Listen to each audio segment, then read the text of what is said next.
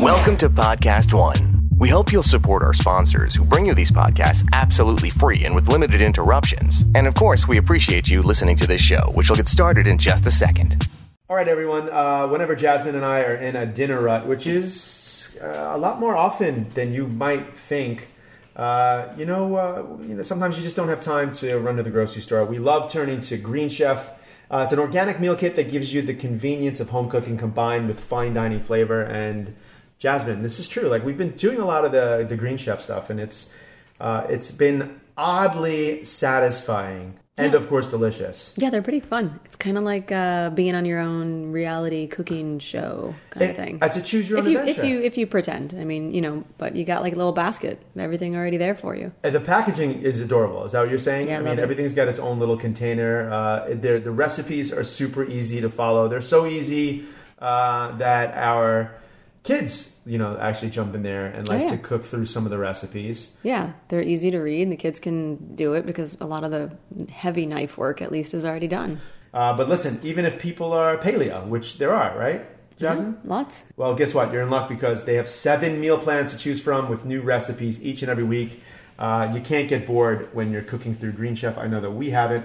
For convenient and organic meal kits delivered right to your door, go to greenchef.us slash Richard and you'll get $50 off your first box. That's greenchef.us slash Richard for $50 off. And do me a favor, like find us on Starving for Pod on Instagram or Twitter. Uh, let us know if you're uh, subscribing to the Green Chef stuff because it's really, really uh, super delicious.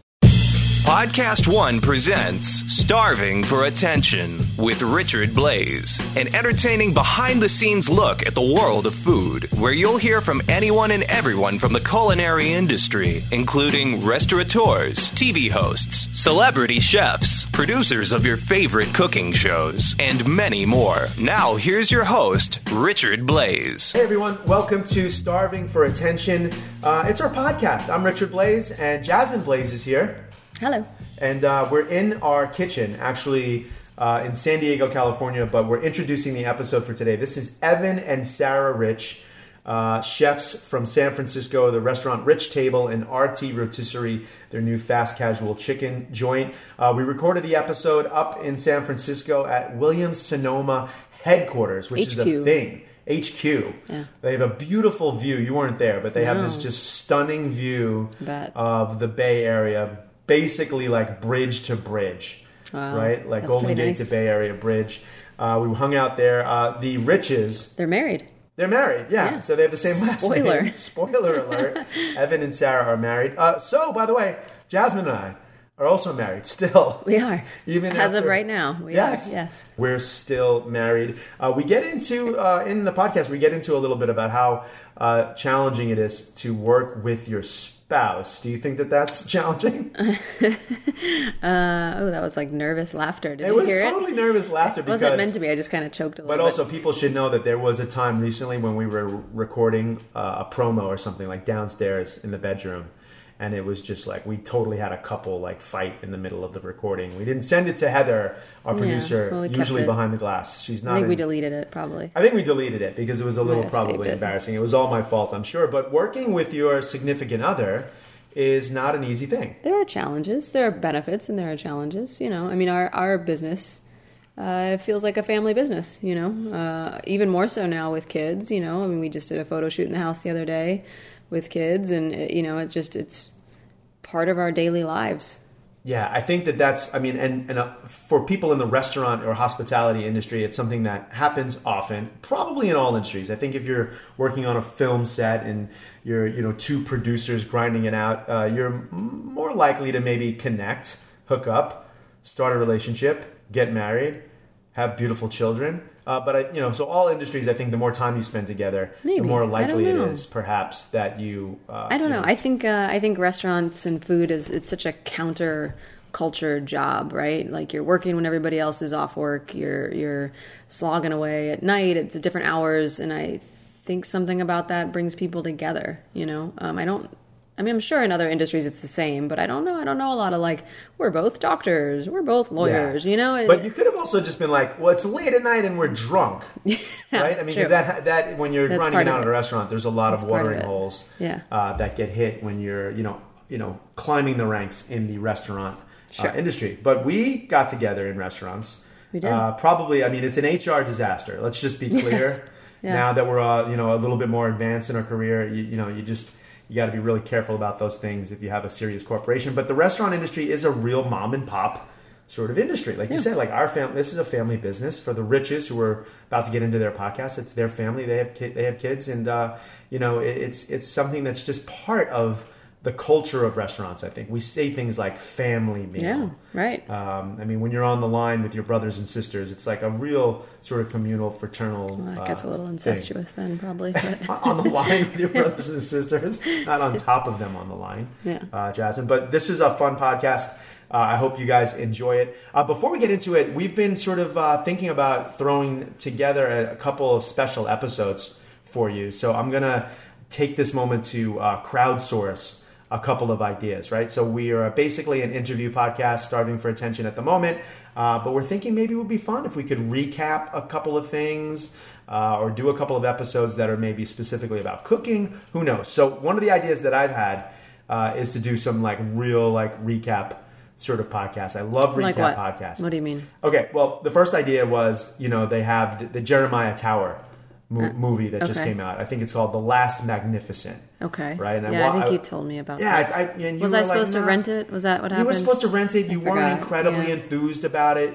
You know, a lot of don't have- people. I don't have any time to watch movies. Who does? I mean, I'm a lot of planes. In all fairness, it's only because I'm on airplanes all the time. Uh, but Jeremiah Tower, you know, I didn't really know a lot about him, but in the movie, you know, they go into how he basically was the first celebrity chef. That's cool. Uh, Anthony Bourdain executive produced it, so you know that it's really high quality work. Um, I mean, it's it's really nice. It's not just a documentary, but there's some acting that's involved as they go through these little flashbacks. Interesting. Um, like uh, unsolved mysteries kind of style, like reenactments. Yeah, the acting's better than the typical uh, unsolved mystery so, yeah. um, reenactment. But that was good. But you didn't really want to get into it. But there's been a No, I just of haven't. I just So- haven't. I, I would, but I haven't. well, we need to do that because that would be fun. Okay. Then, sort of um, spiraling from that idea, I was like, we should basically recap every episode ever of Bob's Burgers. oh, that's like a whole new podcast. It's a whole new podcast. That's not a. That's not a, So, here's one, one off episode. One, I'm a fan. Uh, I, I have you know that had started some, in the in the Brooke Williamson podcast. We talked about the the cruise ship. Uh, Bob Oh, it's right. We talked Burgers. about that, but like you, That so might have been know- where the seed got planted. So I'm a fan of, of the show Bob's Burgers. I think it's Yeah, great. and too. then again, speaking of mom and pops, yeah, there totally. it's a it's a family Couple. that runs a little burger restaurant.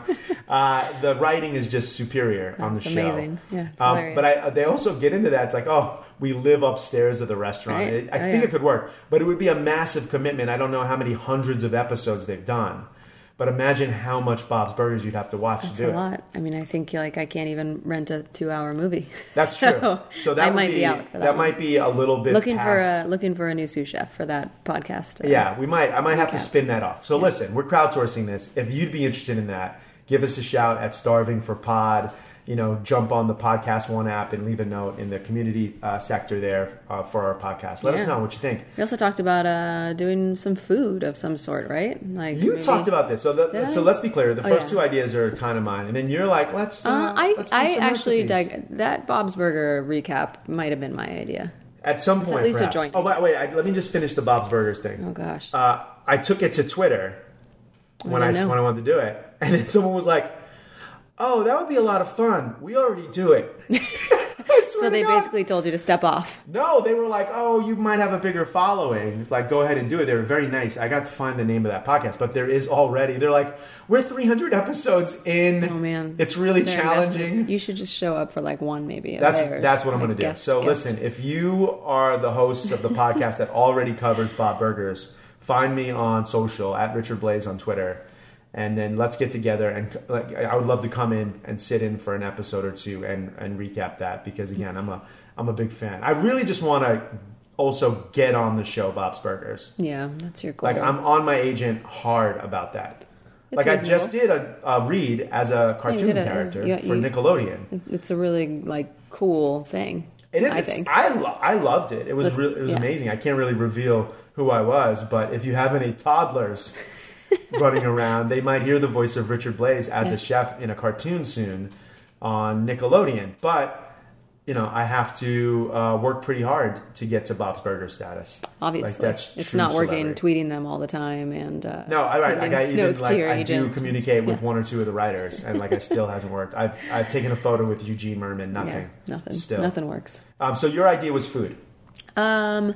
Well, my idea was eating tacos. So that's not. Oh, that's right. it's Yeah. not really a fully formed idea, obviously. Uh, It's a, it is a eating tacos. But listen, it's It's great idea. based on the, the the what's it called mukbang, right? So the the the uh, listening. God bless you. It's li- listening to the uh, people eat ramen noodles and crunchy fried chicken, right? So that idea of the sound of eating, right? And so if we did an episode where we were eating tacos, I don't know. I like this too because you know I've been really into the tech space. Yeah. So like this reminds me of the uh, Silicon Valley episode where um, you had I don't know if you followed the last season I don't watch that show. where um, they they they invent it's a great show where they invent an app to uh, basically if you take a picture of any food it will identify the food and the app is called SeeFood. Okay. Sounds like a bad commercial we would make. it here sounds on- like something you've Yeah. already created. Um, yeah. But it really only worked with hot dogs. So it would only tell if a picture was a hot, Hot dog, dog or or not. not hot dog. but I think if what we could do on the audio side would be if we just list if we just did we ate tacos Right. And then we could just be like crispy taco or soft taco. Carnitas. Or... And they would just say not mm. crispy taco. they wouldn't be able to identify anything outside Right, yeah. of a crispy. So you want to Well, eat tacos. I mean, well, I mean, we're in Southern California. I mean, it's pretty big taco culture. So I I was thinking we could collect, amass a couple of taco experts and sit around a table and eat tacos. Okay, well, you know, so listen, I'm flying. This is late at night in Southern Cal in, in Well, Southern California. Late at night for you know. Oh, we were recording this late at night on Sunday go, night. yeah. This podcast comes out Tuesday morning, but I'm flying to New York tomorrow morning, uh, where we're going to interview Sam Mason and Chef David Burke over the next couple days. I'm really excited about those. But also, I mean, if we're going to get taco, we should get Alex Stupak. who- You know, who's Wow, that's I don't connecting know. the dots between Sam Mason and Alex know. Stupak. But see, like that's big. That's like East Coast, West Coast. Like there's some pretty big like repping your hood stuff in Southern California for Sure, tacos. but I mean, he's repping Mexico. I think you know if you're doing tacos, you're repping Mexico, right? well, to an extent, But portions. I kind of like that. Is there an East Coast, West absolutely Coast, is like, an East? Coast, West Coast taco. But there, food. but we're all repping repping Mexico. Like, I mean, where, where does Rick Bayless I fall don't this? think Is there's he- Uh, any place to get tacos besides Southern California. Right, so- in the United States. okay, so you're basically saying that Alex Stupak is like the biggie of the taco world because he's on the East Coast. Right. And who would be the Tupac over in the West Coast? I don't know if there's a single person. Well, that's the thing. There's you know there's, There's so many great hundreds, tacos in hundreds California. of people. Yeah, I We got to find who would be the Tupac. There's probably like a taco connoisseur that we could talk to. yeah. We got to find that person. The- we'll do some there- research. Yeah, I mean, we could probably just like yell outside of our window right Yeah. now, and a couple people would run over here. um, okay, so we need to find out who the Tupac is of the taco world. But then, does that make Rick Bayless Bone Thugs and Harmony? I think so. Because he's up in the Midwest. He's, uh, or Kanye. Ooh, Uh, oh, he could be Kanye. He could be Kanye, All but Kanye's very Give him LA that- now, I Yeah, think. he could be more like um, what was that guy? Nelly. oh, Nelly in St. Louis. okay, hey, listen, Nelly will punch you in the face. By the way, you're laughing like you I don't know. don't sleep on Nelly. I'm I was listening. I think it was Bill Simmons' podcast once where it was like. Nelly gets real. Like don't don't like don't. He don't, has to. He has to. Well, he also was gonna. You know that Nelly was uh, almost a professional baseball player. No, Yeah, I think I think he was in the is that St. why he wears all those system. baseball hats? I think so. Oh, I think that's tying it all together. Okay, so we need to find out who is the Tupac of the taco world. We also need to find Coast. out the taco connoisseur of the West Coast, But and then we'll sit down and we'll eat tacos. That was my idea for an episode. We need to get Alan Bennett back for that too. Yeah, she'd be great. like she should just be oh, there. she might be our Just taco connoisseur, spirit, actually. spirit guide. And Um, then that, so that was my food idea. But it really, the idea is just we eat tacos. We say if it's a crispy or soft taco. That's my input. That's your input. and we just hang out and kick it over a meal. over a meal. Over a meal. Right. Okay. Yeah. Yeah. Yeah. Oh, Halloween's coming up. It is. Maybe we should do some sort of like trick or treating episode. Like maybe we'll just take the podcast gear Like go to out. people's doors and like review their candy. It's probably Selection? illegal. Oh, we should do that. Would be really good. Like take take back. The What are these? Yeah, do some Smarties? audio from the field, and then just take back and dump out um, Halloween candy. That would be a lot of fun. so, so just to be clear, my my ideas were to do like some sort of serious recaps Yeah. of like food media, Bob's Right. Burgers, movies, I don't think Bob's And Burgers you wanted to just eat food tacos. media. Well, yeah, I did just want to eat tacos. I that is fifty percent of my idea was we get to eat tacos. That's a pretty good idea. Yeah. I, you can't really say anything about that. Anyways, and then of course there's the call for peop- for us to do recipes, right, of some sort. And we're still trying to figure out how to do that in a podcast. Yeah, we're so hard. we're listen. We're uh, over a, qu- a quarter business wise into this sort of uh, uh, world of podcasting. So we're we're getting metrics pretty soon.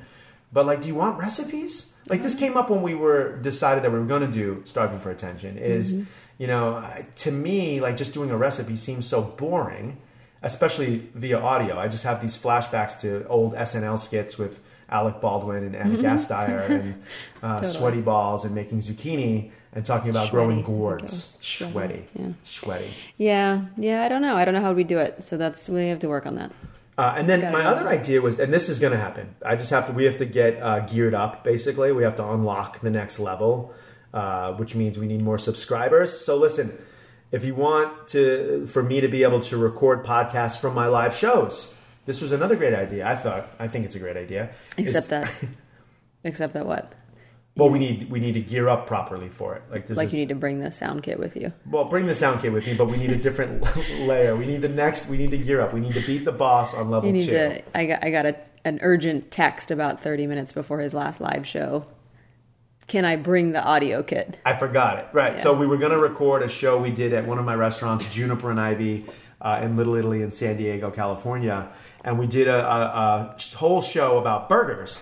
And it would have been fun if, if I just really recorded all of the things that I do when I travel, as far as keynotes, talks, panels, uh, presentations, Sure. live Yeah. shows. It could be a lot of fun. Yeah. All right. So those are four ideas. Uh, we're going to crowdsource this thing. Maybe five, At yeah. least five ideas. Lots of ideas. One which is just like uh, cooking. One is uh, really just Jasmine gets her own show eating.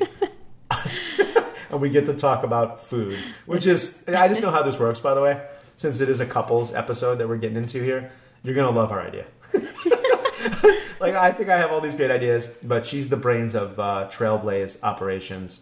You're to love our idea. Uh, one was just like uh, panels recording like Richard Blais on the road uh, or us on the road. And then we had recapping movies and or shows. Uh, and we flirted with the idea of trying to do a podcast uh, just recapping the unofficial Bob's Burgers recap 500 episodes. Uh, but maybe we'll just bring in uh, a couple of people from Bob's Burgers, which a few have already said that they would do it. Yeah. So we just got to make that happen. Yeah. All right, everyone. Listen, without further ado, uh, this is a podcast recorded from San Francisco at the Williams Sonoma headquarters with Evan and Sarah Rich. The first thing I noticed uh, when we, we booked this is that you're like, hey, can we do uh, 2.30 in the afternoon between lunch and dinner service? And for me, I just think that that automatically just lets you know what, what you're both all about. that like you're in the restaurants, like taking care of business every single day.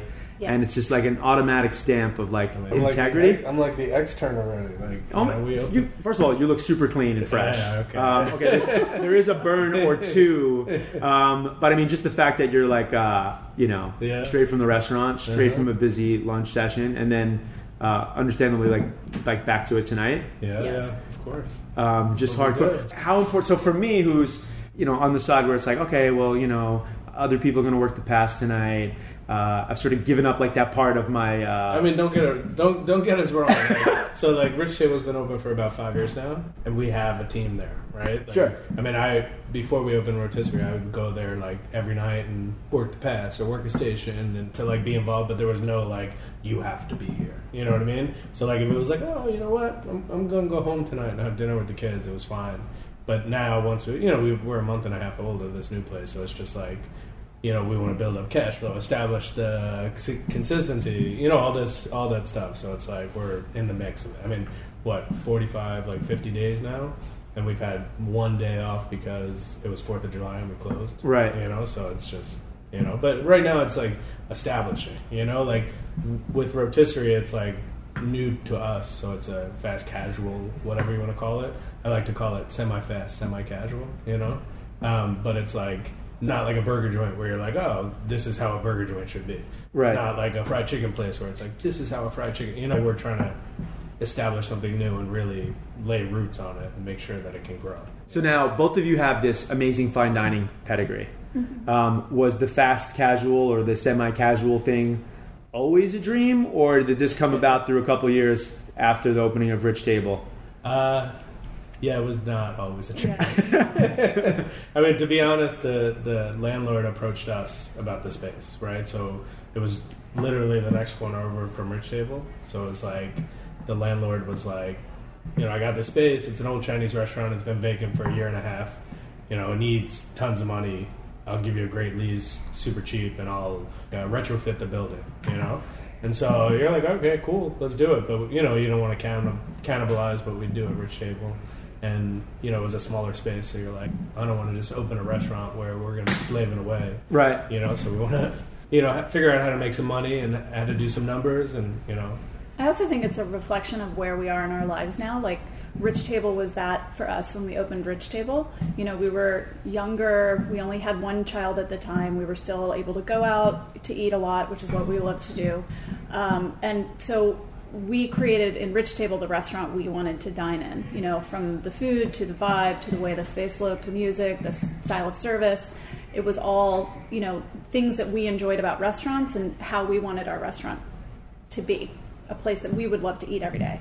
And now with the new place, it, it sort of fits that that space for us just with our new lives. You know, now we have two little kids. We have this business that, you know, we're constantly working at. So like when we go home at night, I don't necessarily I, I don't necessarily feel like cooking every night. I want to have something that I can order the last in. thing i want to do on my day off is cook Yeah. Right. Of course. Right. And so, you know, just like a, a place where we could take our kids, you know, that's one of the things I love seeing at Rotisserie now. A lot of families come in, people with young kids, and I see myself in them. Like, finally, a place that I feel comfortable taking my kids. They're going to be able to eat the food and enjoy the food, and they're not going to destroy the place, and I can sure. have a glass of wine. So I love that. So basically, what you're saying is you were you're, you're the target demographic for both restaurants, Yes. just at different times in Yes. your life, Yeah. exactly. and you and and you also now see that reflected in the in the clientele. yes. Um, so RT is a place where obviously you, you, you, you would take your kid. If it wasn't your restaurant, but there was a restaurant similar, that's a place where you guys would hang out on a, on a day off or, or Oh, yeah. end.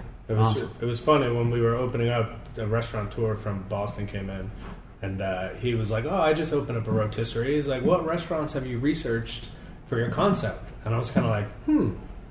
I I haven't researched any. Like, what are you talking about? Wow, he's that's like, oh, I have a whole list of like all these things and these, you know. And I was like, hmm. I was, he's, I'll send it to you. It's cool.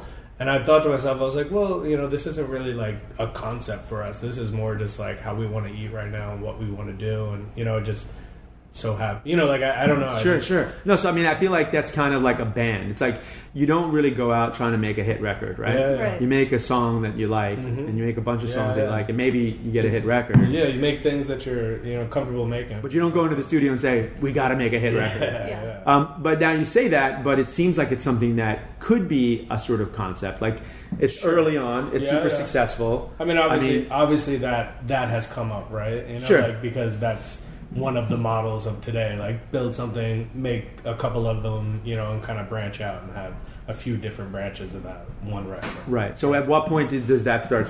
Um, I like- mean, it's not even in the cards until we can make this place, Of course. seamless and you know consistent and recipes and stuff like that. But you know, if we feel comfortable enough and you know we're doing well enough, it's like why not? and uh, just uh, for everyone who's listening, so what is the concept of the rotisserie? It's a Cook good food. But I mean, it's, arguably you could say that about Rich Table as well, right? It yeah, seems like yeah, that's your sure. I mean, so rotisserie is uh, soup, sandwiches, salads, uh, lunch, dinner, takeout, delivery. It's quick, easy, and I don't know. Yeah, I mean, I get yeah, we rotisserie meats and then we make sandwiches with them. the type of food that um, maybe you would cook for yourselves. Yeah, yeah. I mean, it's definitely home? like Yes. it's so it's the type of restaurant we want people to come in three days a week. You know, Rich Table's the type of restaurant where maybe once a week, or once every two weeks, you know, special occasion. But rotisserie is like, oh, it's Monday night, let's just go get a chicken and hang out, or oh, it's movie night, let's order to go and you know sit in front of the TV and.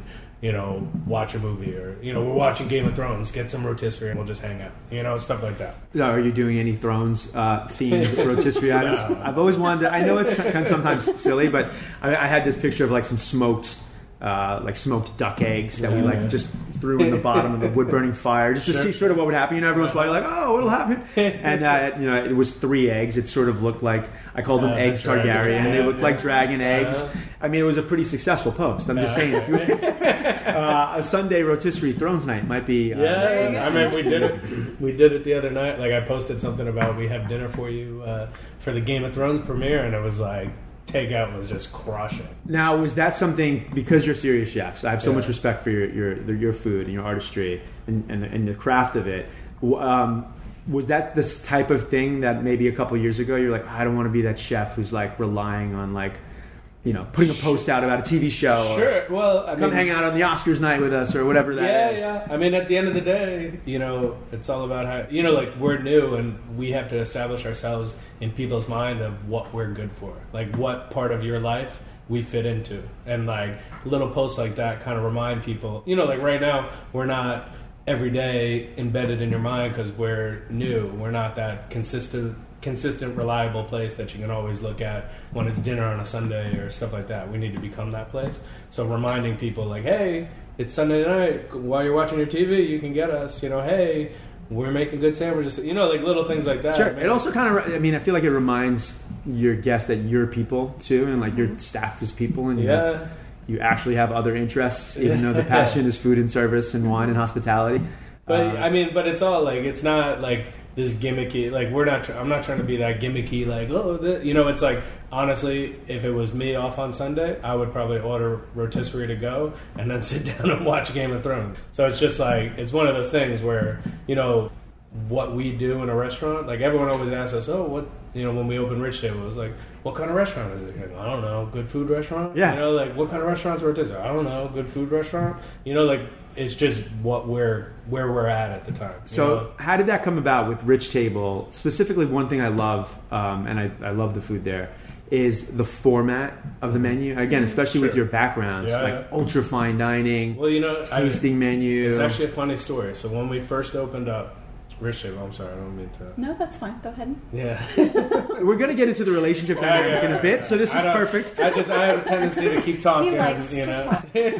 talk. Well, you're from New Jersey. Yeah, yeah, yeah. I'm from Long Island, so I get, I get it. I get Yeah. it. We're, we're sort of uh, connected in a lot of Uh-huh, ways. yeah, yeah. Um, when we first opened up Rich Table, the idea was a tasting menu. So there were five courses: so bites, apps, pasta, entree, cheese, and dessert, or whatever, six courses. And you know they were all smaller portions and way cheaper. Like for instance, there was a duck on our menu for 18 bucks. You know, so the idea was, oh, make your own tasting menu. So you get a bite, you'll get a app, you'll get a pasta, you get an entree, you get a cheese, you get a dessert, and then you know throughout the course of the, you know, like you'll have this menu, and you know, like, but people didn't go for it at all. Okay. people were like. This duck is so tiny. Who do these people think they? Hmm. So are?" that was the so that was the original. That format. was the original. Okay. Like we want, you know, like we can't. Like I was working at Quash. She helped me at Quash. She worked at. We did tasting menus for a living. Sure. And we didn't want to have this fine mecca. Uh, you know, like tasting menu only. We wanted to give people the flexibility and have fun with it. And so our idea was like, oh, we'll make this menu format where you can kind of build your own tasting menu without really saying, so today you build your own tasting menu. It was just kind of like, hey, we have smaller courses. So it's buy like choose of- three, five, seven Yeah, plates, and, exactly. and here's generally sort of the, the way it should work. You know, and like everyone can have different things, and you're sharing and tasting, and it's not like a budget killer or anything like that. Yeah, So- I do. I do think the way the menu is designed encourages people to order more and try more things. I mean, that's like Evan and I when we go out to eat, and I'm sure you're the same way. It's not like Evan gets an appetizer and an entree, and I get an appetizer and entree, and we're done. I mean, we order a bunch of different things and try a bunch of different things, and usually a lot of appetizers and maybe one entree. And so I think our menu. It works that way to get people to order a lot of different things and, and try a lot of different things. How fast did you make the change from on formats? Uh, well, we didn't change the format. So Okay. actually, it was I forget who it was, but I was talking to a chef, and I was like, you know, where I was like, I feel like we're hooking people up with this deal of like a fifteen dollar dot, you know, like Right. And I'm like truly, honestly, like wanting to like extend a deal to people and you know not overcharge or whatever. He's like. Make a huge entree and charge whatever you need to charge, and no one will say a word. It's- and I was like, "No way, come on!" And he's like, "Seriously, just you know, put a steak on and make it whatever whatever the price needs to be to get your cost. Right. Make it that price. No one will say a word." And I was like, all right, well, let me try. And then we put on a steak, a New York strip, and it was like 32 bucks, where it was still cheap. And like, no one said a word. Oh, great steak. Oh, it's amazing. And you're like, okay, well, you know, like, I mean, The value is it tends to be more the portion than, yeah, it, than it is the price. Exactly. Yeah, like people want to see a lot of food, and they're not too like. I mean, obviously, some people are concerned with how much they're spending, but you know, it's more about when I order dinner, I want a huge steak, and I'm going to eat it all. I don't, you know, I'll pay for it. But now the way it's set up, it's it, it's kind of like you can choose your own adventure. There are a bunch of different ways. Sure, to do it. yeah. Like, you have these awesome like I don't know I forget what the menu says like canapes sort of Bites, yeah. bites. Yeah. Um, and some of your I think more ambitious stuff is in that category. No, I agree. Yeah, it's, Um, but you also can do if you wanted to do an appetizer Yes, and an entree, you can do that. yeah. Um, and then you, you have an oy- like a, a, a raw se- section Yeah, as well, well, or we oyster just do oysters, Right. and you know, like I mean, that's the whole thing. Like, if you really think about it, oh, you can get oysters in the beginning, some bites to eat with your hands, and then you go through appetizers, and then you have a small like our pasta aren't they're not meant to be an entree, right? Like they're big enough where if you're not that hungry, you can eat it as an entree, but they're not big enough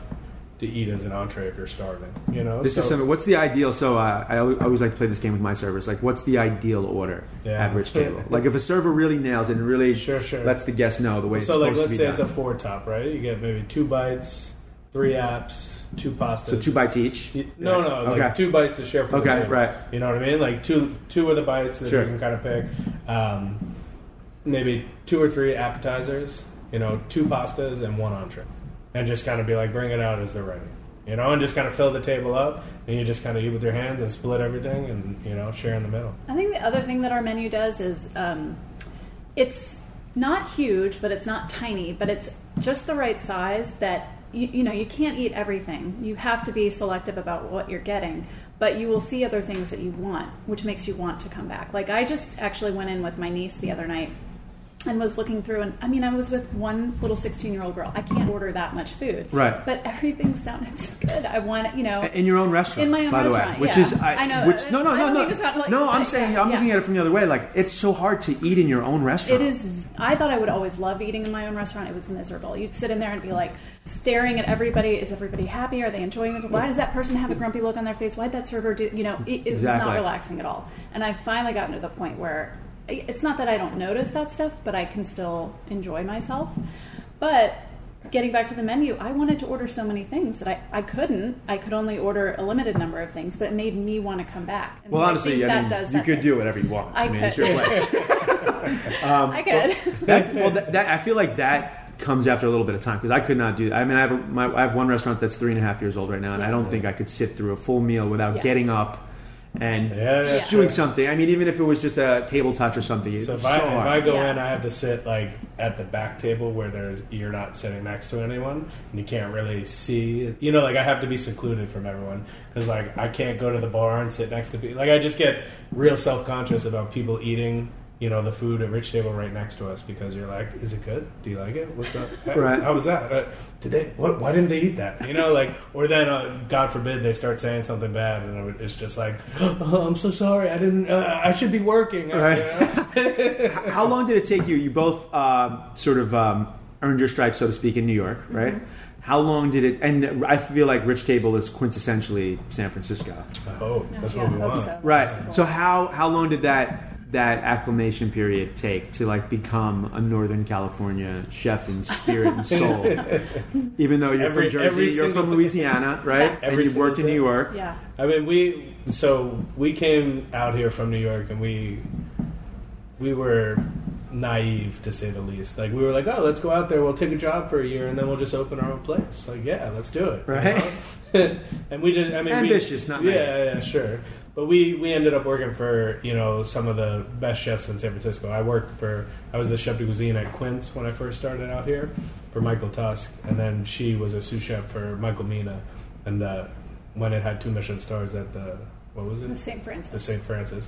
And then after working at Quince, I went and worked for Daniel Patterson. So, you know, those three people I feel like really embody what Northern California cuisine is. And, Sure. you know, they taught me about the markets. They taught me about, you know, like you work in the East Coast and you're like, oh, yeah, we're seasonal, we're seasonal. And you know, you're like you go to the market and you get you know strawberries, and you're like, see, we're seasonal. You know, It's so fun. I mean, this is a story I tell all the time. Like, there's like really bona fide great chefs that are in New York, but they really only stay in New York. Uh-huh. And I've like I've done a TV show with one of them recently, and I was and we were talking about you know what's happening right now, and it was Mm-hmm. about strawberries, and I feel like it was. You know, I live in Southern California, so it was like the end of February or Mm-hmm. like March, way too early for like a New Yorker to think that strawberries were. And I was like, no, they're actually yeah, they're great. no, they're not. Like, no, like they are. Yeah, yeah. Yeah. Uh, so I mean that's that's I mean we're we're kind of spoiled a little bit. Sure, I mean, a hundred percent. I mean, I remember, like, you know, when I worked in New York, you would go to the Union Square Market, and you know, like in the spring it was great, and you would buy a bunch of stuff, but then in the winter it was like potatoes or pretzels, you know. and like when we first came out here, I remember I was staging with Daniel Patterson. And he came in from the market, and it was February. Right. And he came in with like the most beautiful vegetables I've ever seen. I'm like, "What? Where'd you get that?" And he's like, "The market." And you're kind of like, what? Like, what do you mean? Like the, you know, like the Chelsea market where you just like dig through the crates of all the boxes? Like, no, no, like the farmer's market. you know, and, it- and then you just learn like all year round. It's like amazing. I mean, we're definitely spoiled out here, hundred percent. Now what? Well, so that's uh, Northern California when it comes to the ingredients. But what about like the attitude towards like creative? Like there's a certain New York, especially I think we all sort of worked in New York in a similar time, Uh-huh. where there's a certain bravado about New York. It's Yeah. totally different in specifically Northern California. Sure. Yes. I remember reading like a Chez Panisse menu. It was just like peach on a plate. Yeah, yeah. I was I literally Yeah. that was a menu item. Well, it, I mean, so it's funny. It, Daniel Patterson actually made it like explained it to me the best, right? And he's like, you go to New York, you make a lamb dish with this, that, the other thing. They're like, oh, this was amazing. How'd you cook the lamb? You know. And then you come out here and you make the exact same dish with this, that, the other thing. And they're like, oh, that was amazing. Where'd you get the lamb? You Exactly. know? And it's just, you know, I think when we first moved out here, that was the Panisse thing, and every restaurant had, you know, oh, it's beets and goat cheese, and you know, like which is great, but it's like, in every restaurant you see through the season, it was like the same kind of style of menu, the same ingredients, pretty much the same dishes made with these. And now, nine years later, I feel like the city has really embraced the the young creative chef who's you know going out there by themselves and just like I'm gonna go express myself and like express my childhood, express my background, express you know like what and just be creative. But you both don't you don't do it for just the sake of it. It's obvious. Like, but you have some really creative things on Sure. the menu, right? I mean, Yeah, no, I mean well, that- porcini donut. Is that? I mean, you have some Yeah, really yeah, things that read very avant-garde, very modern. But Yeah. the, the the atmosphere is so relaxing. The food is just so delicious. Well, I mean, that's one of the challenges of being a chef, and you know, at the longer you work as a chef, you learn those dishes that you're like, I'm gonna be super ambitious and try, blah, blah, blah, layer all this stuff. You know, they don't work. Like they don't like all. Oh, actually, Stuart Brioza one day, like when he opened Statebird, they were doing like I don't know, you you've probably seen it. The, they do this garlic knot kind of thing with burrata on it, right? Right. It's one of their signature dishes. That, and he's like, you know, when I first opened up, this was a layered and this, that, and it took like three guys like four hours. And one day, one of the guys just threw it and threw the dough in the fryer and put it on the plate.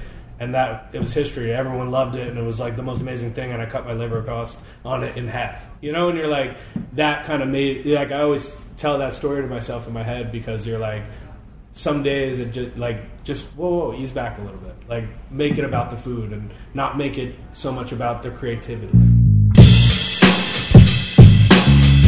Hey, listen, in order to feel comfortable that you're getting a fair price, you need pricing context, information that empowers you to feel confident with TrueCar. You'll see what other people in your local market paid for the car you want. From there, you can connect with a local TrueCar certified dealer and enjoy a more confident car buying experience with Jasmine.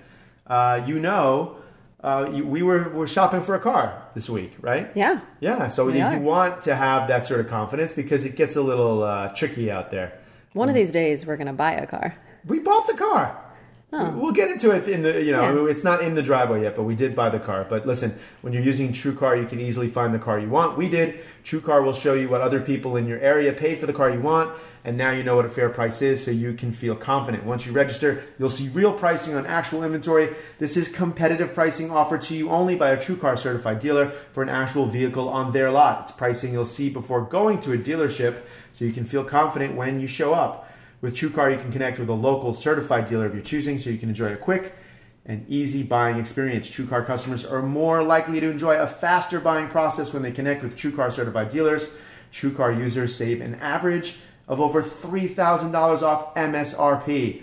Uh, listen, TrueCar shows their customers all of their available incentives before they arrive at the dealership. So listen, when you're ready to buy, visit TrueCar to enjoy a more confident car buying experience. We did. Some features, though, are not available in all states.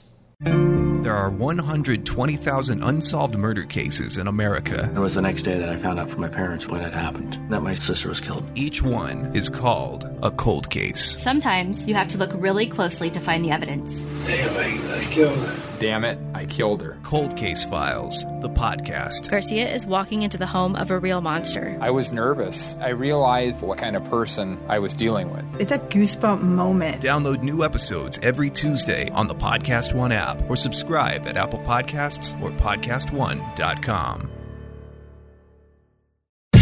This is Starving for Attention with Richard Blais. So, who's the editor? This one right. So, Sarah, you're, you're, you're jumping in, refining things. You're pulling away an ingredient or two or presenting the other side of the equation? Sure. Well, I mean, getting back to like what he was saying about sometimes it's the simple answer that that works better. When we first opened, we had a little fritter um, on our menu that was one of our bites, and it was one of those things where it would change depending on what kind of vegetable we had. So, like maybe we had corn, we would make um, a really thick bechamel, roast the corn, season everything really nicely, fold it all together, uh, let that set, crust it. We had this uh, great cornmeal from the market. Yeah. You know, Right, right. It's like, and, you know, people loved them, but and you know, then they would have to be individually rolled and then fried we and the sauce. a, and we then- lost the sous chef. About Yeah, it was this huge. yeah, absolutely. It was this huge process to make them. It took forever. We ended up making them all in minute half the time. And then, as soon as the sous chef left, that's when the porcini donuts came on. And Okay. it was honestly like you make the dough, you scoop it into the fryer, you dust it with the stuff, and you have a cheese. Yeah, and it's like now one of our most popular. You know, like there are two dishes that always stay on the menu: and the sardine chips and the donuts. Yeah. So, how do you feel about signature dishes as a thing that exists?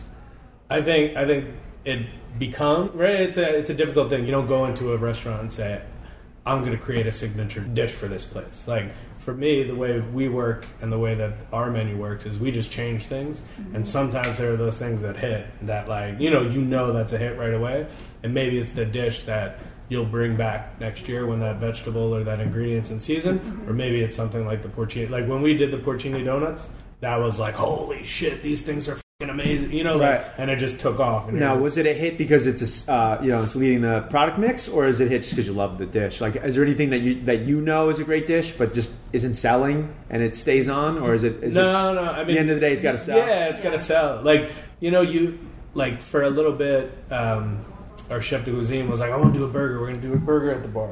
I'm like, "Great, let's try it." You know, not on the menu, word of mouth. We'll do twelve a night. Great, Right. awesome. One of the best burgers I've ever had in my life. Right. Right. And it just didn't take off. But you had to prep it every day, and you had to do this, and you had to do that, and it's just like, don't let it. He was finally like, I don't want to bother with this. This is we're doing too much work, and like dishes that you're kind of like in love with, that you're like, this is so amazing, but they take so much work, and it's like if it, if people don't get it, it's not worth it. You know, like that's why we like changing the menu to be bigger portions and stuff like that was an adaptation to people's reaction, right? We're we're in business to make people happy, not to make ourselves happy. You know, Um, like at the end of the day, it's our experience that's going to translate. But if people are eating and they're just like, yeah, whatever, it's like there's no point. Do you have your you have like uh, your your chefs now who, who are so bored of the signature dishes that they're just I mean I, I deal with that. It was Sure, like you want to take these things off the menu. They've been there for three and a half years. Yeah, yeah. Why do you want to take it off the menu just because you see it fifty times a night? Doesn't mean you should take it off. I think our signature dishes, you know, we only have a couple, but I think they're not like super complicated. They're not overwhelming. So I mean, I mean, realistically, they're we have three of them that stay on all the Yeah. time. That are, you know, the sardine chips, the donuts, and then we do this. It's not even on the menu, but we have it every night. It's a mint chocolate sablé dessert. Okay. Um, and they're they're just good. We change the menu way often. I mean, like every like every week, maybe four or five things change. So like in a month span, like everything's new. So now you're calling all of your own shots, right? I mean, you don't have a. I mean, like I have to work with investors and partners Oh, to yeah, like yeah. you know sometimes. No, yeah. So do you feel like sometimes the menu moves too much? This is always a uh, like this is really like a kitchen conversation we always have in my restaurants. Like, hey, you guys are. I know the bounty of produce is amazing, but Uh-huh. like give something two or three days before Sure, you're sure. on to the next thing. Well, I mean, that's one of the advantages of you know owning our own business. Like we we did it. We have barely any investors. We paid them off. I mean, they still have their little piece, whatever, but they have no you like they don't care. They're getting their check. They're like, ah, whatever you're doing, keep doing it. And I think it's a balance, right? Because you make a dish that's awesome. Like I guess I used to deal with this with uh, Chef Tusk at Quince, right? Because every day you would change the menu like eighty percent, right? No matter if it was great or whatever, it was just that Chez Panisse thing of like the menu changes every day. That's just how it works. You know, we have all this produce. I don't care what. Well, both also worked for Bouley, right? Yeah, Who I think was notorious for changing menus like in the middle of service. Yeah, Right? yeah. Uh, yeah. Actually, like one holiday, like a Valentine's Day or something, you know, like you thought you knew the menu and like you had orders in, and then all of a sudden he shows up with like bags from the market and from the store and was like, not like, orders are in. up. yeah, Right, he's like, no, no, what are you doing? What is that? That's not the menu Like, today. Chef, I, I, I'm picked up on Yeah. that course. Chef, we're super busy to- tonight. Can I we just, to send like- something out? you know, So this, that's the sort of thing that like drives cooks crazy, like you know, Yeah, cooks but it- crazy. but it, there's also something really cool about that. Yeah, I mean, it, like like when I worked at Coi, it was every single thing was tested, recipe, tested, tasted, recipe, tested, tasted. You know, so like any any allergy, any whatever that came up, we had something for it, and it was just like, you know, Right. like which Hmm. was great for what we did, and there was that intensity of like seasoning and getting everything right. But It's for the me, anti-Bouley. yeah, but for me, it was like it drove me crazy. So I'm- then, so then, where does uh, for your own cuisines now? Where do you fall in lines of like that ultra organized versus Sure. like mad improv? Well, so like when we first opened up, it was mad improv all day. Like, Okay. People went crazy. Like people would come in, I'd just be like, "All right, we're gonna cook for." I'd pull the Bouley. I'd be like, "We're just gonna cook some stuff for them," and they're like, "What do you mean?" I'm like, "Yeah, we're just like, let me just get it." Like, excuse me, it's just like roasting, you know, like making dishes and going crazy, and then like every night, just like changing the menu as much as I needed to or whatever I could think of, and just you know going crazy, and that, you know that wears on you pretty quickly. That like you know it got it got so intense that you wouldn't even be able to test or put the dishes up. The first dish that would come up would be one that someone ordered because you're just like so in the shits that you're like, because everything changed. You went to the market, you got this, and, and you're just like, oh, I hope this is good. I hope this is good. Right. You know, and now I think we've got a chef de cuisine who like puts food up and we taste it and we go through and we're like this, and it's you know spontaneous but not spontaneous. You know. How hard has that been? Um, like having the chef de cuisine and sort of like handing over the reins because you have to, right? Because Yeah, you need yeah. your you, you need your, your leaders to lead. Yeah, I make mean, decisions. I'll be honest. We're super lucky. We got this guy Brandon Rice, and he's been with us for what three years now. Mm-hmm. And he like wor- he worked at Coi when I wasn't there, and he worked at Clio in Boston. So he's you know, and there's a weird connection with Clio and Bouley as well. Okay. You know, like a lot of cooks from Clio worked at Bouley, and then Bouley cooks went to work at Clio. So so he reminded me of me, and he's worked with us so closely over the past three years that he just took what we run. You know, like he's so good at doing what we did and made it even better that like at this point it's like, hey man, go do your thing. Yeah, Like you know, we'll talk about things, we'll taste things, but at this point he's like. Yeah, oh, that's great. Yeah, better, better than I could do. you right. know? Nice. It's something you have to do. I mean, if you want to build your business, you have to be able to step away. Sure. You know, eh, we cannot be there 100% every second of the day. We have to be able to have people that we can trust to run it when we need them to run it. I think there's a great uh, Ducasse quote that's something like, "Don't judge me on on the kitchen when I'm in the kitchen. Judge me on the kitchen performance when I'm not there." Something Yeah. like that. Um, so, speaking of uh, running the kitchen, how do you divvy up the responsibilities between yourselves? Uh, because uh, you're married, just so everyone's clear. Yes. Um, so now this is absolutely something that every couple, and my wife usually co-hosts with me, Jasmine. She's not here right now, and um, it's the thing you want to do as a couple, like be together all the time. Right. Um, you're also together all the time. time, How do you divvy up the responsibilities and the management style? How does that work? Well, you know, when we first opened Rich Table, um, we had so our oldest was about a year and a half, and so for the first couple of months, we had Evan's parents um, for a period of it, and then my parents for a period of it. So we were both able to work 100% of the time. You know, getting there early in the morning, doing all the prep, working service all night, cleanup, whatever. Um, and then after that, uh, we couldn't do that anymore. So I moved to sort of just during the days with occasional nights, She got thrown into pastry. which is how I ended up in pastry because that's just like the that's the time that works for somebody who needs to go home. Sure, yeah, absolutely. and So, it was and like, I'm didn't not, have a- I'm not doing it. Yeah, we Right. didn't, I mean, you know, like when you open, you only have so much money. You have to keep it as lean as possible. Why hire a pastry chef when I can do it, right? Yes, pastry chefs and sommeliers are very. Uh, yeah. it's a it's a tough gig. Yeah, yeah. If you can do other things as well, that's really great. Yeah. Yeah, exactly. so, so I ended up doing that. Um, and so that sort of has been how we moved thereafter. Like I continued to do that, occasionally working service at night. You know, like before we had Brandon, that was the only way for Evan to get a night off, is if I worked. Now we have Brandon, so that's less often. But sometimes, you know, Evan wants to stay home with the kids. I need a break from the kids. I'll work at night. And now that we have the second restaurant, I'm over there all the time at this point. I run to Rich Table and redo the dessert menu, but then every day I'm at the new place. So you're each like sort of splitting time between the restaurants instead of splitting shifts between between Exactly. restaurants. yeah. And I mean, the new one's so new that it's just we don't our schedule and our regular regular lives have been totally disrupted. That we need to figure it out at this point. Yeah. You know, but any chance? I mean, I I work probably way too much, but I'll seven days I'll just kind of run back and forth and deal with it. And then she'll be there every day in the morning, and then every once in a while I'll be like, "I need uh, you need to work at night. I need a day off." So do you manage uh, your household very the same way that you manage uh, your restaurant, or, or do you She have a similar dy- like similar dynamic in both, or She takes care of it. she takes care of the kid. I mean, I'm not gonna lie. She takes care of the kids, and you know, every once in a while, I'll take the day off and hang out with them. You know, uh, or I'm sorry, I don't want it to sound. I don't want it to sound like that. So when we had our schedule Right, regularly right. and everything was kind of settled, Right. I had my, you know, Saturday was family day. You know, Thursday was, you know, we would go out and we kind of had a regular thing going. And now, you know, things are kind of up in the air. So I'll just come home every once in a while and be like, all right, you know, you go to work and I'll deal with the kids. And you It know. is, it's hard. I'm not gonna lie. It is it is pretty hard. I often say that I'm like a single working mother, you know, because Right. I, I I don't have him in the evenings. But um, my wife would be saying the same exact thing right Yeah. now. So yeah, I get it. But I also know that it's not forever. You know, like you have to work hard to get anywhere, you know, and being willing to sacrifice. We did it as line cooks. You know, when I was a young line cook, I sacrificed making any kind of money. I sacrificed having any sort of free time.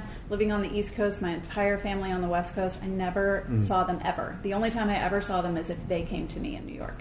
And even then, I didn't take time off. You know, it was like, try to schedule your visit out so that it comes during my two days off. Otherwise, I'm not going to see you, you know? Um, so it- I'm used to sacrifice. I get it. You have to be willing to do that to get to where you need to be. But If it was- is hard. if it was easy to be successful, everyone would be successful. So you opened Rich Table with one kid, one child, right? Yeah. And did that change the way that you sort of looked at and treated your your cooks that had families? Because I've noticed I didn't even real until I had a family. I was that guy like, no, you have to be Yeah. here all day long. I'm Yeah. here all day long. You have to be here all you day long. You don't understand until you have kids. I mean, when I was pregnant with our first child, Van, I honestly thought that it would be a no problem. We would get a um, a playpen and just put it in the office, and I could have him in the office in the playpen with a toy or a bottle. Like I a don't red know. dog. And I Like would, a little right. dog. Yeah. And, and I would just go, Just lock them up in the I backyard. actually did that in a restaurant with a dog, uh, which I when I was very young. It doesn't work with dogs either, Yeah, just to be clear. Yeah. No, I don't know what I was thinking. I mean, I didn't know, you know, and then you have this child that needs you all the time, constantly. Like when I was at home with the newborn, Evan would go off to work and be like, if you could do one thing for me, could you just send an email? And I'd be like, I don't know, maybe. I don't know that I have time to send an email. He's like, Right. what are you talking about? That's how much they take your time. So yeah, now I totally understand. But yeah, but yes, we. So one of the most important things that we do right now is set the culture, right? So uh, my belief right now is a strong culture in a restaurant is a key to one of the keys to success. So understanding that everyone is going to really work. You know, I'm going to ask a lot out of the employees. I'm going to ask them to sacrifice. I'm going to ask them to push hard, work their work their ass off all day long. But I want to make it a great place that they enjoy coming to, and when they have issues or have to deal with stuff, they're going to have the freedom to be able to do that. So, you know, one of our sous chefs now, this guy Chad, has a newborn baby, and it's like, yeah, of course, like when you need to take time, you take the time, but you know, also understand when I need, you know, this, that, the other thing, like I'm going to expect that out of you. But we're going to create this environment that, you know, like I understand, I get it. Like, yeah, the kid's sick, your wife's got to go to work, you got to deal with it, you got to, you know, like I get it. Let's work it out, no problem. You know, so I guess there is that compassion. Oh yeah, I mean it's because I mean I, we probably came up in similar systems where like Mhm. there's that fear Yeah, yeah, of yeah. ever asking for Hey, anything you don't ask for that was yeah. personal. You only Yeah. say yes, okay. Yeah, yes, chef I'll or no there. chef. There's Yeah, no- yeah. uh, there's really It's like, oh, you got to work on your day off. I need you to work, and you're kind of like, well, my family's in town. You're like, what? You're like, yeah, no, I'll be here. Yeah, I'll be here. They'll come in to eat. yeah, That. yeah, Yes. yeah. Yeah, that's yeah. that'll how be they how I You can go Exactly. visit them. Yeah, you can go to the table when they come in. Exactly. So what? Um, what's your take on uh, just food media, tele- television, and and what that's done to our industry? And be candid, not just Yeah, because yeah. I'm a, a guy that pops up on silly television shows sometimes. Um, good, bad, indifferent. What's your take on on on food and on television? I mean, I mean, it's a it's a complicated subject. Right? Sure. So the positive, it's been amazing, right? So chefs now become rock stars, and you know people want to eat at their restaurants, and it's exciting, and you know business is great, right? You know, like this is how you promote your business. You get it, you get it working, and it's it's fantastic. But you know, negative side, it creates a culture of people who don't want to work very hard or sacrifice that. You know, like I mean, it's the cliche of oh, I graduated culinary school and I'm the chef, and you're kind of like, nah. You know, like why don't you come hang out with me? The other day when I hired four people, the next day one person showed up and I washed dishes, worked the salad station, and called all the tickets. And you know, at the end of the night, scrubbed all the floors and made sure everything nice and clean and ready to go. You know, like. Uh, it just creates you know this shiny picture of like what it actually is and you need to do to become that chef you know? Like a lot of these guys who you see on tv have really you know some more than others are, you know have sacrificed and worked in those kitchens and know what it takes to actually become a great chef. You know others you know it's a different story i don't know it's a it's a No, I, listen. I think we I mean, talk, I- we talk get- about this in every episode, Sure, sure. and it's with people who have nothing to do with restaurant kitchens. So I, I get the hustle, right? Everyone's got their hustle. Everyone knows what their thing is, and it's like you're gonna be on TV talking about it. Do it, you know. Good, good for you. No problem. I get it. So one of your young cooks comes up to you and says, "Chef, I need Friday and Saturday off because I want to go. I want to go do this episode of the show Uh-huh. on Food Network. What do you? Yeah. What do you?" I, I mean, I'd probably be like, sure. And it's a TV? World, so they just got asked two days ago. So Uh-huh. this is Tuesday. Yeah, yeah. I mean, you know, it depends on the employee. If it was someone who was like, "You suck at what you do," no fucking way. Yeah. You know? well, that's a that's a fair answer, right? But if it was someone who was like, "You're awesome," and you're like, "Yeah, sure, go do your thing," you know, like I like at the end of the day, opening your own business kind of opens your eye to you know, like I said, the hustle, right? It's not like people have hustles and pe- people are good at what they do, and you need to recognize what you're good at. And some people aren't the best at grinding away in the kitchen every day. Like I, a chef I used to work for, you know, I'm not going to say his name, but like was amazing at like doing you know everyday rustic kind of food, Right. And like you know had this vision of making fine dining food, and it was kind of like, hey man, like Come back here. yeah, just dude, like you're like you're the most amazing cook I've ever seen when it comes to like making this type of food, and it's like so inspiring watching you do it, and like you know seeing you taste it and then eating it afterwards, and you're like torturing yourself to like fit this square peg in the circle hole. It's like you know just do this. This is all. You know, you'll be you'll you'll open. Well, sometimes it's easier to see that when you're not the person. Sure, right? yeah, but I mean, like this is something I always tell myself, and it's like I want to be comfortable in my skin, and I don't want to force myself to be someone who I'm not. And you know, that's you know, I guess part of trying to be successful. It's like you have to, you know, like make it look natural and easy. You know, like I want people to look at what we do and they're like, oh, these guys are just doing it, like cool. And it's like, sure, we work super hard at what we do, but I, I don't want it to be harder than it needs to be. Sarah, what's your take on? Yeah, food TV. I, I'm sort of, you know, like maybe there was a time where I would have been a little more critical of it, but I I don't really, you know, I don't care. Like if that's your path, I don't care. Everybody's got their own way of doing things. It doesn't doesn't bother me one way or the other. But I think I don't know. I watch like all the Evan, it's shows. a, yeah, we watch the shows. I, I you don't watch all the shows. Yeah, maybe not. No, you know, we watch some of them. yeah. But I do think there is a shift more to making it more. I mean, I think you do get a better sense of it now, like what real restaurant life is like, as opposed to I think originally it was a little flashy and not gimmicky, but it just wasn't the, the true picture of what that world was. And I think I think you get that a lot more now. I think there are a lot more shows that are better at telling that story, and I think even older shows have sort of adjusted to be a little more authentic. So you know. But I mean, the broader the interest, the better, right? Yeah, so the more you're interested in food, the more it's going to be. You know, if you're good at what you do, people are going to be like, "Oh, I," you know, like it's like we get people all the time that come in and they're like, "Oh, did you, you know, make this bechamel with?" The, and you're like, uh, it's Hey, what did, oh, you bechamel." watched this show Yeah, last night yeah. about Yeah. macaroni But- and cheese. Yeah, yeah, and you're like, cool, whatever, like whatever gets you excited. I don't care. You know, if you're coming in and you're getting excited about what we're doing, you know, and it took that TV show, great, Let's Right. do it, Yeah. You know, but I think it does. You know, like young cooks, it's harder and harder to find like hardworking like individuals who are like see that I want to be a chef. I'm going to grind. I understand getting my butt kicked now mm-hmm. is only going to benefit me in the future because I see myself as the chef, not as, oh, I'm going to have, you know, a bunch of restaurants with a name on it and be on TV. And, you know, like that's a different type of person. So it's like, I think, Yeah, and that person didn't exist 10 years ago. exactly. Yeah. And it's, you know, it's not, Now it's kids. yeah. I mean, now all of these shows you get are 12 year old kids. Yeah.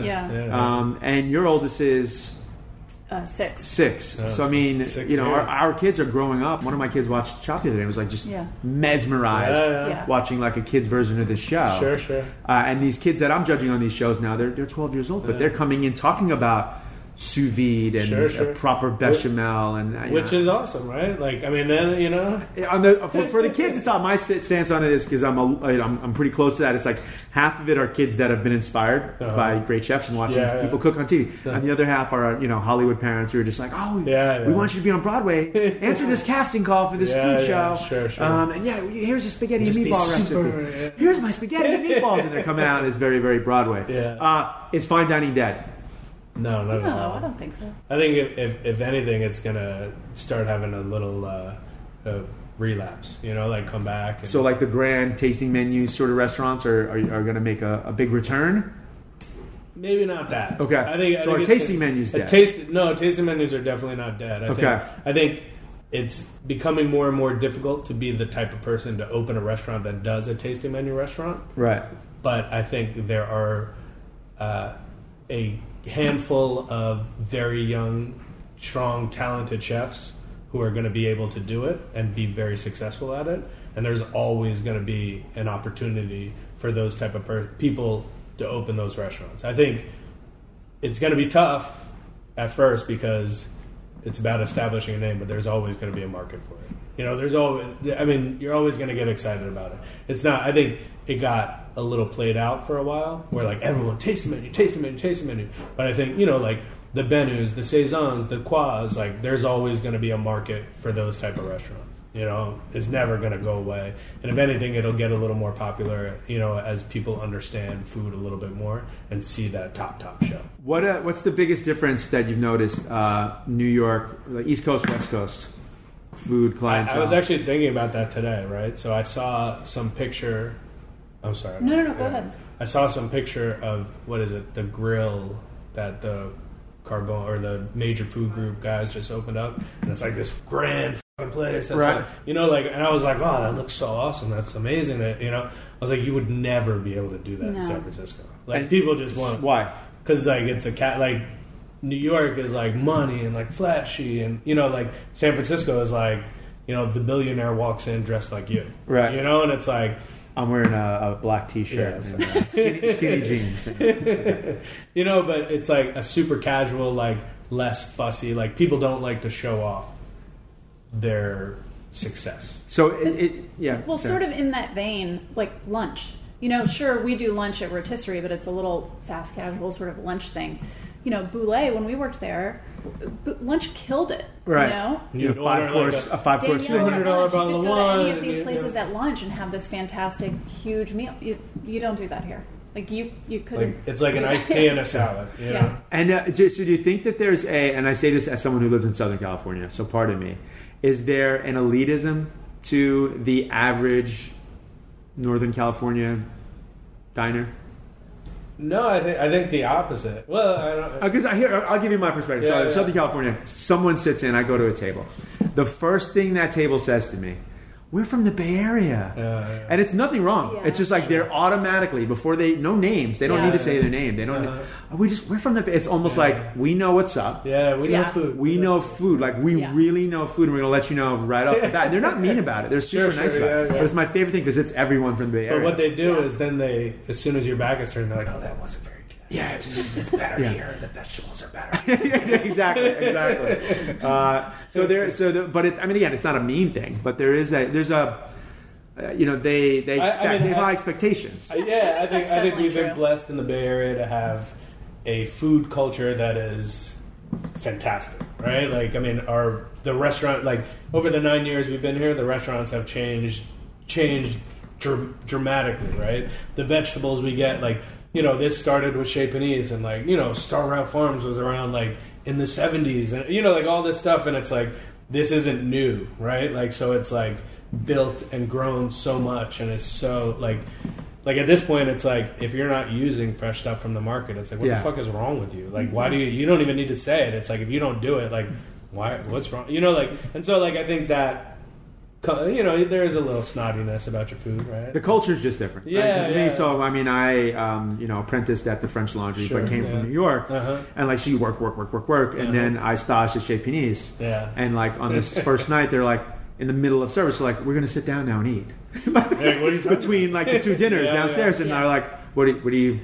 What do you mean? Like, oh, I- we're gonna have a glass. We're actually gonna drink wine and have a, have a meal now. Uh-huh, I'm like, it's just like a different Yeah, yeah. culture. It's kind of. I mean, it's a, in retrospect, it's amazing. When I was a young boy, I didn't know. Like, I was Sure, like, sure. I need to get back there and like Yeah. scrub down Yeah. my station. I mean, I, I think I think the Bay Area has a high expectation of food. Uh, now with the Bay Area, really, I mean, uh, becoming larger and larger. Uh, you, you're you guys are in the city. Mhm, So do you have any like? I mean, could you see yourselves? no. Do you see a rotisserie popping outside of the city? Yeah, maybe sure a rotisserie. I don't know. Like Oakland is amazing, and the people who live in Oakland like swear by it. It's like Oakland, Oakland, Oakland. You know, like Right. no, you know, and I just you know we're in the city. I, I, you know, I hate to be like a There snob are other that. parts Yeah. of the Bay Area. Evan. Well, whatever. Sure, like Berkeley is the same way. People who live in Berkeley swear by Berkeley. Berkeley's the most amazing. You know, Right. Um, you know, you go up to Marin. Oh, Marin, Marin. Like everyone swears by it, but it's just like I don't know. You're in the middle of it, and you're, you know, we're, we're in the same. It's like when we lived in New York. We lived in New York. I didn't move out to New. York. You know, I didn't live in Manhattan. or Right. Move to Manhattan and work in Manhattan to live in Brooklyn. It's Ooh, like- yeah, that's a big thing right now in New York, right? Yeah, It's yeah, like- well, yeah, a- like like the Sure, yeah. like the uh, I think now also that so many people live in Brooklyn. It's Yeah. like the people that live in Manhattan are really adamant about like Well, it's why like- they live in Manhattan. Yeah, it's like money making Manhattan. That's why you know I'm here to do it. like you know, Brooklyn's like when I'm like I've settled in and I'm like cool. I want my life and I want to you know like I was lived in Manhattan to like work and grind. You know? So I mean, even with the family, you guys are you guys are in yeah. the city and just well, like we live yeah. we live all the way out by the beach, so Ocean Beach, and it's like kind of neighborhoody, so it's Sure. yeah, it's mellow, you know. But it could use a rotisserie. That's what we're saying. Yeah, yeah, possibly. it could. Yeah, like I said though, we got to get it down first, you know. Uh, Evan and Sarah Rich, you guys are, are awesome. Uh, usually near the end, we play uh, a couple little games. Are you guys down? Sure. Yes. Okay, so I, I figured because you work together, you're amazing uh, uh, parents and you're a couple, that we were going to do a not a newlywed game, Oh, but a foodie wed game, right? Even though I hate the word foodie. Yeah, yeah. Um, so you have some paper, so split them up, four each. And what we're going to do is I'm going to ask Sarah a couple questions. And Evan, you're not going to look at her or make any eye contact. Okay. Um, she's going to write down an answer, and then you're going to then, then once we, she writes it down, I'm going to ask you what your answer is. So we'll, we'll start with we'll do four questions for Sarah, and then we'll do four questions for you. So this is going to be fun. This should be pretty easy. You guys spend She knows. She you knows. spend all of your time I'm together. fail. You've been married for how many years? Ten years in October. Ten years. Okay, so like this is this is amazing. Uh, we are playing Oh. Foodie Wed with Evan and Sarah Rich from Rich Table and RT Rotisserie. Okay, so Sarah, first question. Uh-huh. Uh, what's Evan's favorite condiment? Don't answer, Evan. She's going to write it down. Favorite condiment. That's easy. man. That's easy. You gotta get hard. And your answer is? ketchup. And everyone, ding, ding, ding. Ooh. It's ketchup. and that one didn't require a lot of No, time. that was easy. I, we It's like, maybe come we on. started too easy. I am expecting you to bat a thousand, just to be clear. yeah, yeah, Um, okay, this one a little bit more vague. Evan's biggest guest pet peeve, something that drives him crazy. God. That guests in a restaurant do. Oh, no, eye contact. They're making the eye contact. Uh, they're sharing some marital vibes here. Um, something that drives Evan crazy. Oh, And he's a chef who's from New Jersey originally, so Evan I know that there's a number of things that probably do drive you Uh, crazy. No. Um, I'll say this one's a stumper. Yeah, We'll- we'll have- don't now we know. got there we got be the. so many different things. you want to come back to that one? Yeah, We'll- can I okay, we'll come back to that one. Okay. I don't have to change papers. Uh, let's see. So that was biggest pet peeve. All right. Uh, if Evan wasn't a chef, what would he want to be? What would he want to be if he wasn't? If he didn't go I down told this you this route? the other day. Oh, look at this! See, look, there's a little pressure. the There's a little day? pressure now. Uh, hey, this is something we talked about the other day. Uh. Evan's telling Sarah. She's writing down though. She's gonna. We, we don't want the buzzer to ring. There's not really a buzzer, everyone. Okay, and the, uh, Evan, what would you want to be? I'd be a police detective. And Sarah wrote down. A ski A ski bomb. That was number two. That was number two. But you've also developed a new show where you are a uh, detective ski bum. Yeah, yeah. There you go. in a small love mountain love town. it, yeah. Okay, so we're we're back, we're 50-50, uh, and we passed the one. Okay, next question, Sarah. Um, the, the the most favorite dining experience that you've ever had as a couple. What restaurant was that, or what meal was that? God, you were hard. No, this this is the toughest one for sure because you've probably had many Favorite meals dining together. experience I mean, you're in the industry. You're both couple? chefs. Yeah. Sure. Uh, a memorable meal that just oh, you, the most memorable meal you've had together.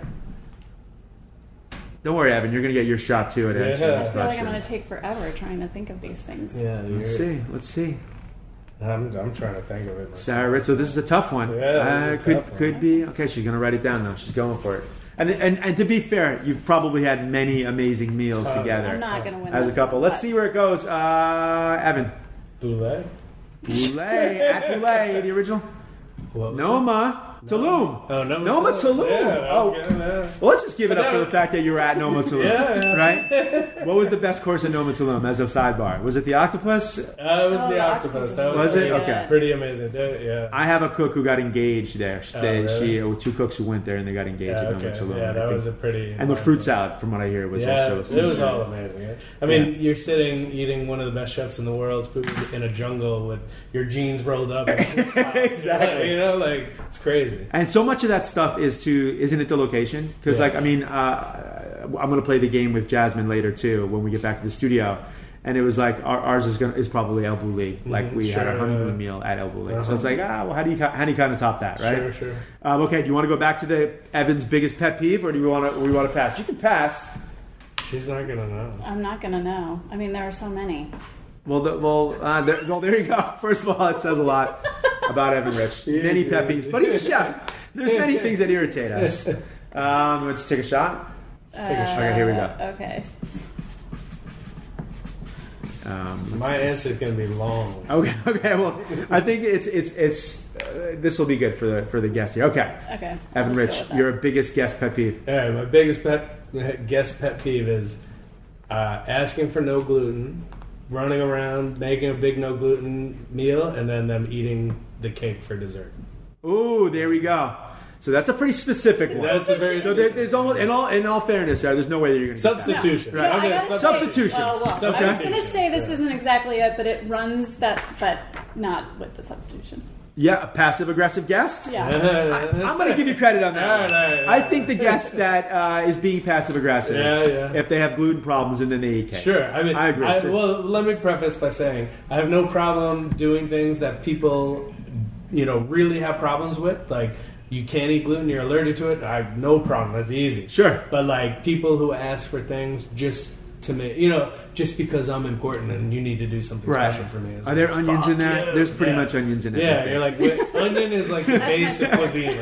yes, there are onions in it. Well, Are your I'm sisters like allergic. that? She hates onions. Right. I'm allergic to onions. Well, there's onions in the sauce. Well, that's okay. Guess what? You Yeah. you can't stand all of the world's greatest cuisines. Yeah, exactly. yeah. you you would be dead already. All right, Evan Rich, it's your turn now. All right, all right. Um, This is gonna be. I hope I hope it's as hard because I feel like I now I feel like I gave you some tough questions. Yeah. Uh, where is so you're gonna write down the answer before Sarah answers.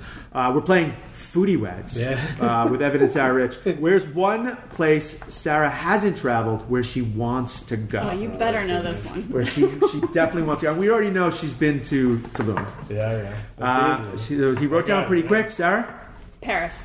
Paris, Paris, France is the answer right off the bat. Um, you got to do that, one's by the way, with Yeah, the two kids. So uh, we took our two girls to Oh, Paris really? last year. kids?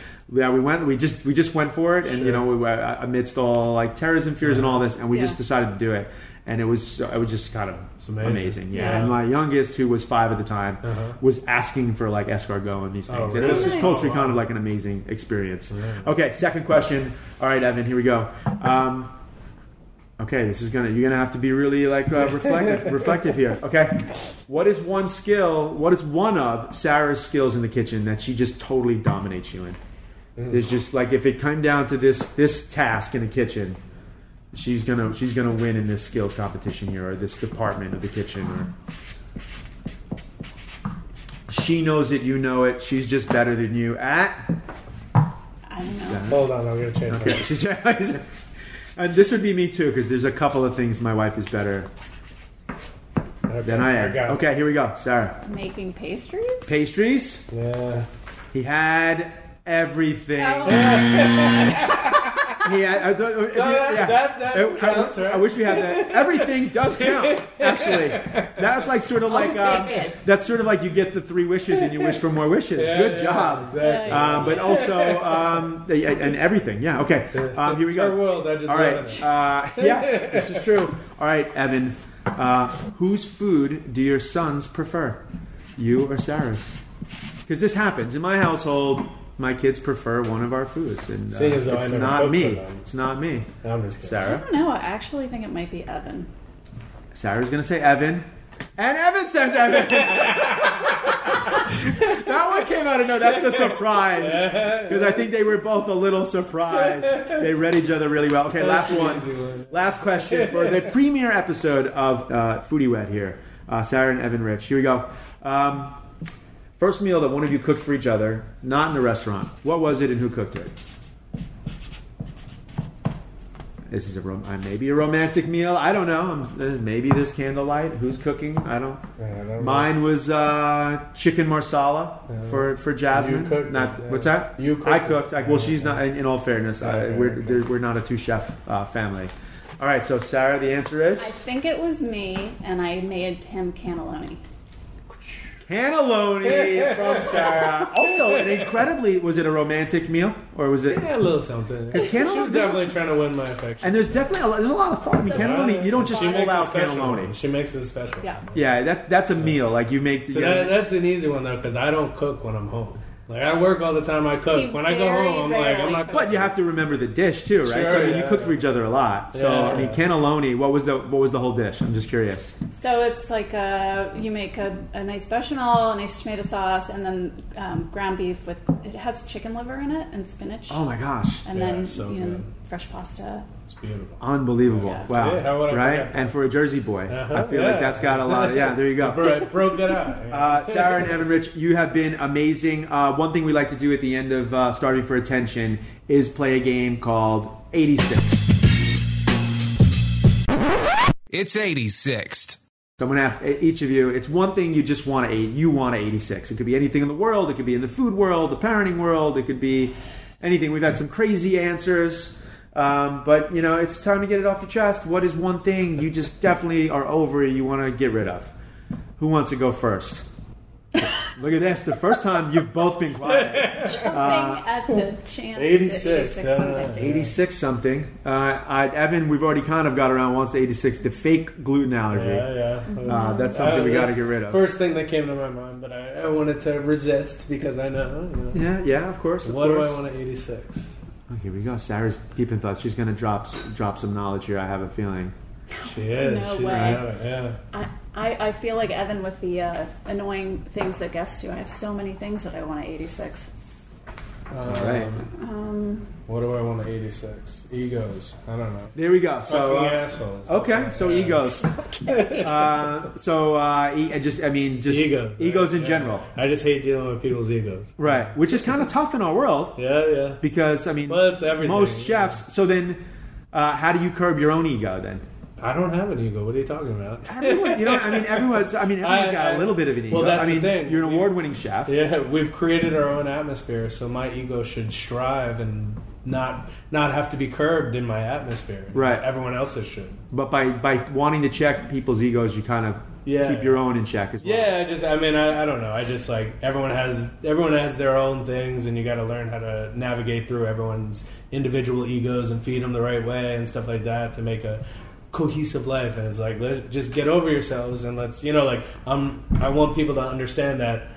I'm not doing this to offend you. I'm just doing it. Like I'm sorry if I offended you, but you know, like, hey, relax. I didn't mean that. You know, like, take it easy. I don't know. I No, I, I love it. I love it. That's a real answer. I, I just ha- I have issues with like I am a very driven person, and it you know I just go for it, and it's like I have no ill will towards people. I don't try and be an asshole towards people, and sometimes I offend people. Sometimes I say the wrong thing, and sometimes, but it's just because, or sometimes I forget this or that, the other thing, but it's just because I'm driven and I'm going, and it's like, whoa, whoa, I didn't mean to be. I wasn't trying to be an asshole. Relax. Yeah. Okay. So Evan Rich, he's uh, 86ing egos, oh and my God, I went Sarah. somewhere so totally different. Yeah. Where are you going? Cats really, poop. Yeah, cat, we just got, I, I almost said that. We just got, we just I got mean, we kittens just got for two cats. Oh, there you go. Right on. That's got to be I, I mean, kind of it's amazing. not dissimilar. I was gonna say Our little I- kid woke us up this morning and said, "The cat pooped on the carpet." Yeah. yeah. Well, these things happen. Better than uh, I pooped on the carpet. I Yeah, guess. yeah. Right. which has happened. Uh, I was actually going to say 86 uh, secret pockets of sand in my kids' shoes when I take them off. Oh, I'm that's a so that's a really really great parenting. 86. You know though. that. Of little course. trick, right? Yeah, Like, well- okay, take off your shoes. Sand everywhere, all Always, over especially like after you've even like brushed down and Uh-huh. like you're Yep. ready, and then the last thing is right there inside the house. And you're like, how did you walk around with that much sand in your shoes and not? yeah, oh, we weren't even at the beach. Like, where did you get the sand? Where did you get the sand from? We didn't go to the park. Where did you get the sand You've been from? holding Why that didn't for like say, three days. "Hang on, mommy, let me dump the sand out of my shoes before I go inside the house"? No, it's You've been yep, holding there you that go. for three I like days. it. Uh, we're 86ing uh, sand in kids' shoes that mysteriously appears all the time, by the way. Uh, and egos. Uh, Sarah and Evan, thank you so much for hanging out with us. Um, they also brought food, which I'm going to eat right after this. Uh, thanks for hanging out with us, listening to Starving for Attention. Remember, you can find us on Apple Podcasts. And when you find us there, make sure you subscribe. Uh, and rate us and review us and say nice things if you like this episode because it keeps us producing more content for you. You can also find us on the Podcast One app. Uh, there's a new app over there. And you can comment on it. It's like a little community. You can listen to, I don't know, you can listen to Adam Carolla or Dr. Drew or Dog the Bounty Hunter or even me on this, on this, uh, yeah, Dog the Bounty Hunter uh, has, has, has a podcast. Um, and you can talk about us over there at the Podcast One app. And you can find us on social media at Starving for Pod. That's Starving the number four pod on the Instagrams and Twitter and Facebook for your mom because I think moms use Facebooks. Uh, I'm Richard Blais. I was hanging out with Sarah and Evan Rich from Rich Table and RT Rotisserie. Uh, if you're up in the Bay Area, you definitely got to check out their places. They're awesome. And I'll see you next Tuesday. Stay hungry. Thanks for listening to Starving for Attention with Richard Blais. Download new episodes every Tuesday on the Podcast One app, Apple Podcasts, or PodcastOne.com. Oh, brother. The reason it's called the NFL, not for long. It's sports related with Jordan and Luke Rodgers. The Chargers football is not going to work in Los Angeles. I got hit by a car on my scooter eight days before our first game of my senior year. I was out there playing. No rib strain's going to keep me out. JoJo, what is the last book that Jordan read? I think he just likes to read Twitter articles. Download new episodes of Sports Related every Friday on the Podcast One app, Apple Podcasts, or PodcastOne.com. Thank you.